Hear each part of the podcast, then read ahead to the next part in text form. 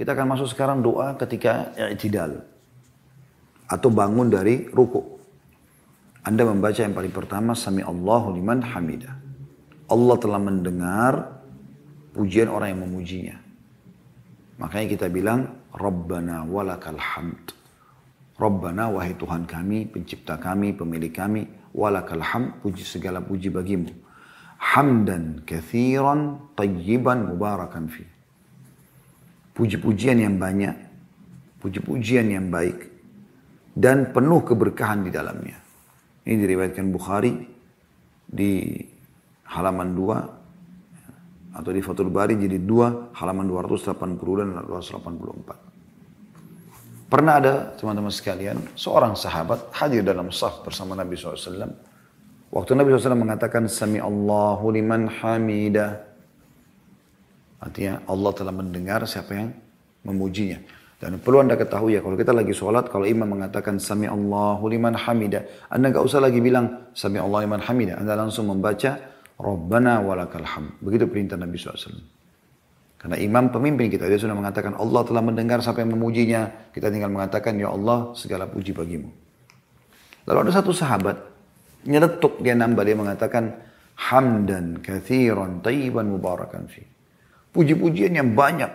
Ya baik, penuh dengan keberkahan di dalamnya. Maka setelah salam kata Nabi SAW, siapa tadi yang baca itu? Tambahan hamdan kathiran tayyiban mubarakan fi. Kata sahabat tersebut, saya Rasulullah. Kata Nabi SAW, saya diperlihatkan malaikat berlumba-lumba menulis kata-kata pujianmu itu. Tentu ada sebagian orang yang keliru sini mengatakan, ini dalil bukti bahwasanya boleh seseorang muslim melakukan amalan walaupun tidak ada di zaman Nabi SAW. Ini keliru. Bukan itu. Sahabat ini melakukannya di saat Nabi masih hidup SAW. Berarti kalau dia salah Nabi akan tegur, kalau dia benar Nabi akan dukung. Sekarang Nabi SAW sudah meninggal, agama sudah sempurna. Kita nggak boleh ngarang-ngarang agama ini. Makanya kata Nabi SAW, Man ahdatha fi amrina hadha ma'alaysa minhu fahuwa Dalam riwayat lain, mardud. Siapa yang buat-buat ibadah yang tidak ada panduan dari kami, maka akan ditolak atau tertolak. Dari dalil ini disebutkan adalah pada saat itu Nabi SAW mendengar sahabat membaca ini, lalu Nabi membenarkan karena wahyu sedang proses turun. Agama belum disempurnakan pada saat itu. Masih sementara proses turun terus wahyu. Kemudian ditambah dengan yang sudah kita tahu, mil'us samawat. Wa mil'ul ard. Mil'us samawati wa mil'ul ardi wa ma bainahuma wa mil'u ma syi'ta min syai'in ba'd. Sejumlah dan sepenuh langit sepenuh bumi dan sepenuh di antara keduanya. Artinya saya memujimu ya Allah sebanyak itu. Mungkin aku tidak bisa ucapkan. Teman-teman bayangkan kak makna kalimat ini ya. sepenuh langit artinya kita mau susun apa pun setinggi apa pun di bumi tidak akan bisa menjangkau langit tapi kuasa Ar-Rahman, Allah yang Maha Pengasih, Allah ajarkan kita. Supaya kau dapat pahala banyak. Selalu ikutkan setelah kau berzikir atau berdoa, bilang ini. Misal, Alhamdulillah, kita muji Allah. Kita mengatakan, mil'us samawat, sepenuh langit ya Allah. Wa mil'ul ard, sepenuh bumi. Wa mil'u wa ma bainahuma, dan sepenuh apa di antara keduanya. Ini bagian daripada hal yang luar biasa. Kita dianjurkan baca itu. Pernah juga Nabi SAW pergi masjid menemukan Ummu Salama istrinya sedang berzikir. Kemudian Nabi SAW balik setelah terbit matahari. Ummu Salama masih berzikir. Kata Nabi SAW, apa kau kerjakan ini sama dari tadi? Dia bilang, iya. Kata Nabi SAW, saya sudah berzikir lebih banyak daripada kamu. Karena saya tambahkan dalam zikir saya, setelah zikir saya ada dakhal kika. Misalnya bilang subhanallah, kita bilang ada dakhal kika, sejumlah makhlukmu. Waridu nafsika, sampai engkau ridho dalam dirimu wazina ta'arshika dan sejumlah perhiasan singgasanamu, wa midada kalimatik dan sejumlah kalimatmu. Jadi ini dengan baca ini berarti kita didapat berikan pahala berlipat-lipat. Nah mirip dengan kita tambah ini. Mil'us samawat. Kita mengatakan Rabbana walakal hamd. Hamdan kathiran tayyiban mubarakan fi.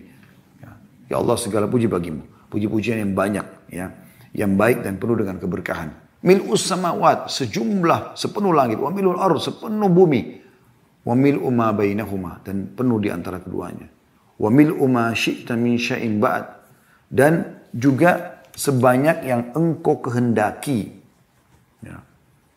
sepenuh apa yang engkau kehendaki. Kalau engkau ingin kami puji sebanyak itu ya Allah begitulah jumlahnya. Aku tidak bisa sebutkan semuanya lalu ada sambutannya tambahannya di sini ahlat thana'i wal majdi artinya Wahai Tuhan yang berhak dipuji dan diagungkan. Ahlat thana'i wal majd. Ahakku ma qala al-abd. Yang paling pantas seorang hamba ucapkan. Wa kulluna laka abd. Dan kami semua adalah hambamu ya Allah. Ini lagi ruku kita baca ini. Ya. Allahumma la mani'a lima a'tit. Ya Allah, tidak ada yang dapat menghalangi apa yang engkau berikan. Kalau Allah sudah mau kasih kepada kita kesehatan, harta, apa saja, nggak ada yang bisa nolak itu. Wala mu'tiya lima mana'ta. Dan tidak akan ada yang dapat memberi apabila engkau halangi. Kalau Allah tidak mau kasih kita, Allah tidak mau turunkan hujan, Allah tidak mau kasih keturunan, Allah tidak mau kasih kesehatan, tidak akan pernah bisa. Kita ikrarkan itu dalam doa kita. Wala yanfa'u dzal jadd minkal jadd. Dan tidak ada kekayaan serta kedudukan seseorang yang berguna untuk menghindari hukuman darimu. Diriwayatkan Muslim dari satu halaman 46. Artinya, biar orang punya harta banyak, biar orang punya jabatan tinggi, karir yang menjulang, ya, prestasi yang luar biasa, nggak akan ada manfaatnya di hadapanmu. Selama dia bermaksiat kepadamu, maka kau akan hukum. Oleh karena itu teman-teman, jangan pernah anggap remeh seseorang mungkin yang lebih sederhana dari, daripada kita di sisi ekonomi misalnya atau fisik. Itu bukan tolok ukur kita lebih baik daripada dia. Hati-hati. Ini ikrar kita pada saat ruku ini. Luar biasa gitu. Ya. Ini baca pada saat tidak